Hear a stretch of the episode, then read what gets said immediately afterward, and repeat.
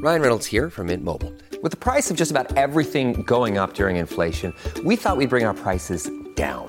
So to help us, we brought in a reverse auctioneer, which is apparently a thing. Mint Mobile unlimited premium wireless. Ready to get 30, 30, bit to get 30, bit to get 20, 20, 20, bit to get 20, 20, bit to get 15, 15, 15, 15 just 15 bucks a month. So, Give it a try at mintmobile.com slash switch. $45 upfront for three months plus taxes and fees. Promo rate for new customers for limited time. Unlimited more than 40 gigabytes per month. Slows. Full terms at mintmobile.com.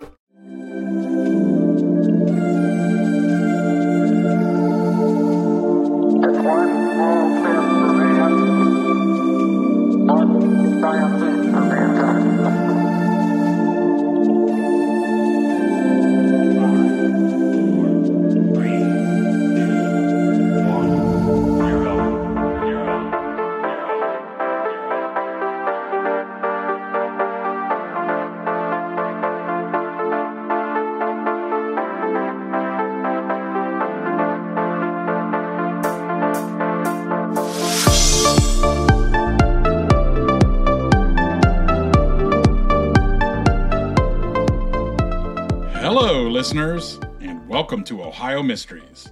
This is our 10 minute mystery edition, a little slice of intrigue in the middle of your week. I'm your co host, Steve Yoder, and with me is our storyteller and journalist, Paula Schleis. Hi, everybody. Well, where are we going to tonight, Paula? Steve, this one is a murder mystery out of Green, Ohio, hmm, a suburb south of Akron, and your home. That's right, my Yeah. home.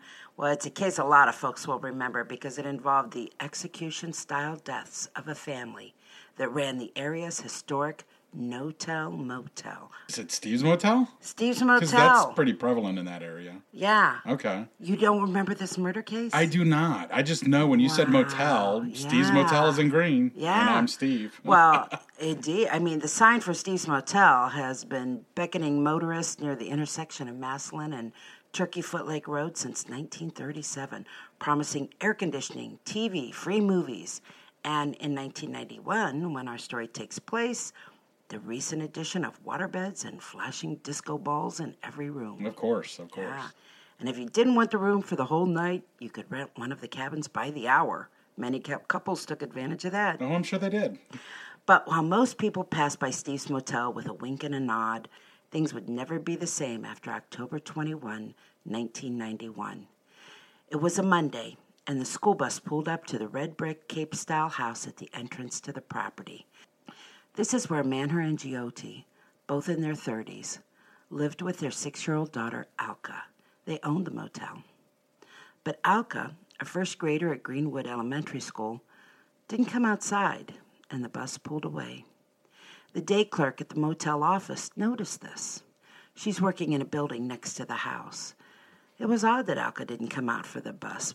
Doubly odd that her father hadn't come to the office yet. The clerk had arrived for work at 7 a.m., and Manher always brought her money to start the business day. By 8 a.m., the clerk decided she'd better investigate. She walked over to the house and found the door open. She called out for the Patels, but no one answered, so she walked into the house to get the cash box. It was empty, and coins were scattered on the kitchen floor. She moved further into the house and learned why no one was answering her calls. Mr. and Mrs. Patel were on the living room floor, both shot in the head with a handgun. Upstairs, Alka was still tucked in bed. She'd been executed while she slept. Right off the bat, investigators said it was going to be a tough case.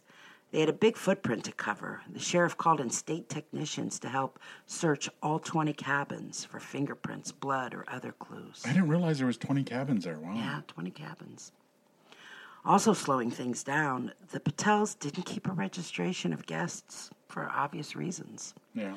Still, within a week, Summit County Sheriff detectives felt confident they had tracked down everyone who had stayed at the motel Sunday night, which was believed to be three couples. And they found the owner of a small red car that was seen leaving the motel early Monday. They were satisfied that driver was not involved.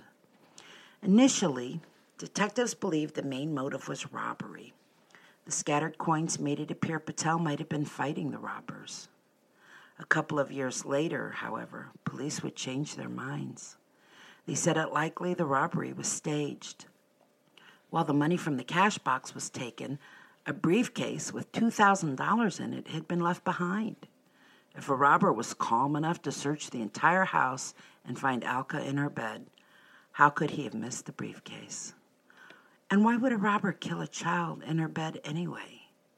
And why would a thief make his plans for a Sunday, the slowest day of the week, when the Patels could be assumed to have the smallest amount of cash on hand?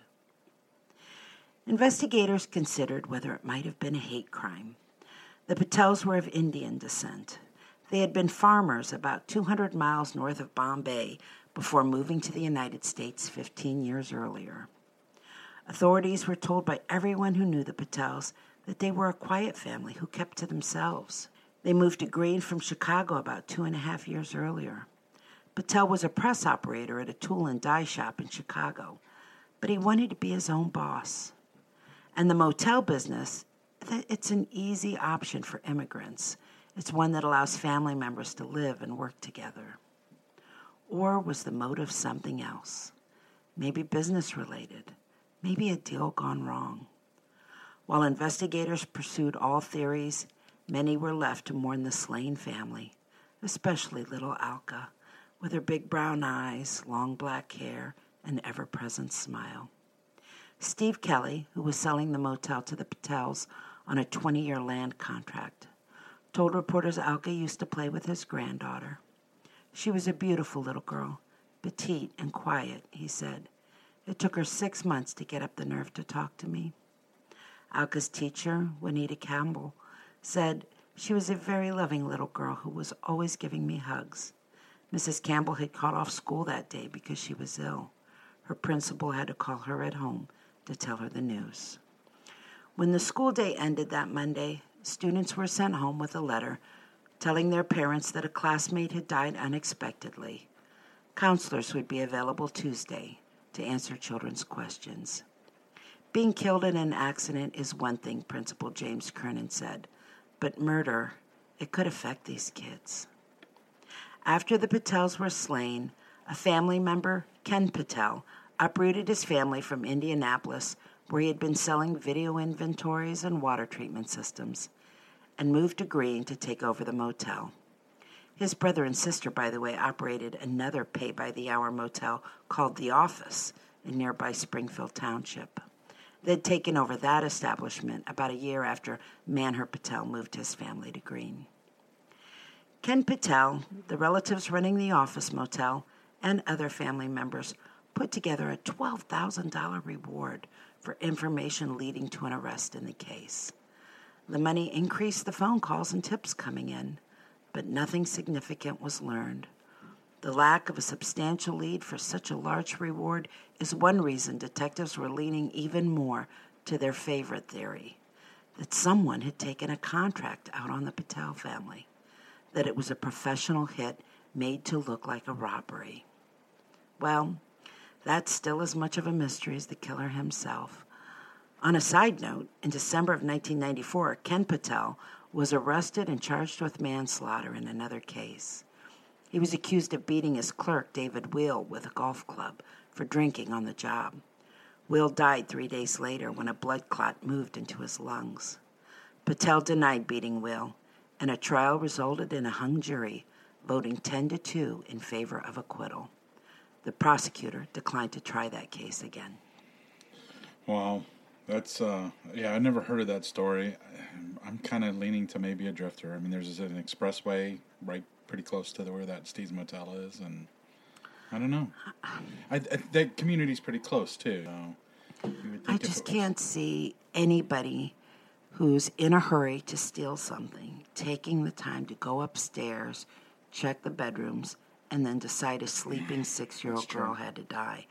I just don't see any level of robbery reaching that point. That's a good point. That's a good point. Well, that's it for our midweek 10 minute mystery.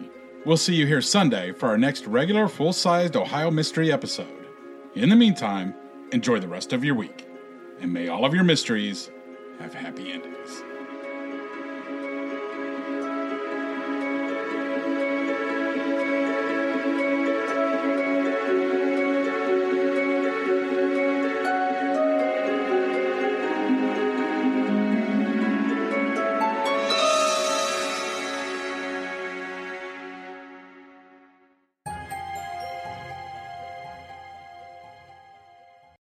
I'm Richard Syrett. Join me on Strange Planet for in depth conversations with the world's top paranormal investigators, alien abductees, Bigfoot trackers, monster hunters, time travelers, alternative archaeologists, remote viewers, and more. As I was on the way to Area 51, I was stopping on the side of the road and just taking measurements. And I found this one spot where time slowed down by a fraction of a second. It's not supposed to do that from the two big categories animal mutilations and human abductions. You have to conclude that genetic material is being harvested. Well, I reached for a rifle and uh, I, I, turned and looked, and it was it was already moving away, and it was descending the bluff. Uh, there's no way any human could have went down it. It was probably a 75 degree angle straight down, almost. On Richard Syrett's Strange Planet, we're redefining reality. Listen now wherever you get your podcasts do not go any further. Turn around, go home.